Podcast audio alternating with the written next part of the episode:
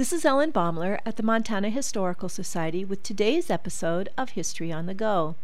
The Ground Observer Corps, or GOC, was a national watchdog organization that grew from the Cold War of the 1950s. The Air Force created this program as a safeguard against the Soviet attack that never came. This was before radar tracking systems, and the government charged the GOC volunteers with reporting low flying aircraft. Northern border states like Montana were critical.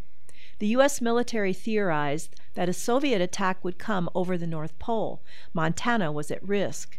Keep watching the skies, said the government. The Kremlin has a thousand planes within striking distance of your home. Volunteers proved easy to recruit, and criterion to become a volunteer observer was simple. You had to have normal eyesight and hearing, and the ability to speak clearly. Eventually, Montana alone had 11,000 volunteers. Observer stations had to be near a telephone, and volunteers were to watch the skies and listen in two to four hour shifts.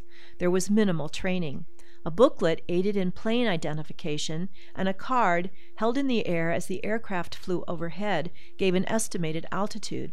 After brief training, the Air Force issued each volunteer an impressive Ground Observer Corps patch. Upon sighting or hearing an aircraft, the observer was to call the operator and say, Aircraft flash. The operator transferred the call to the filter center at either Helena or Billings.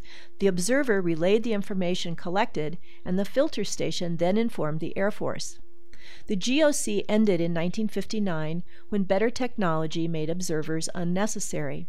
But during those unsettled times, the GOC brought communities together and gave citizens a real sense of helping protect the home front.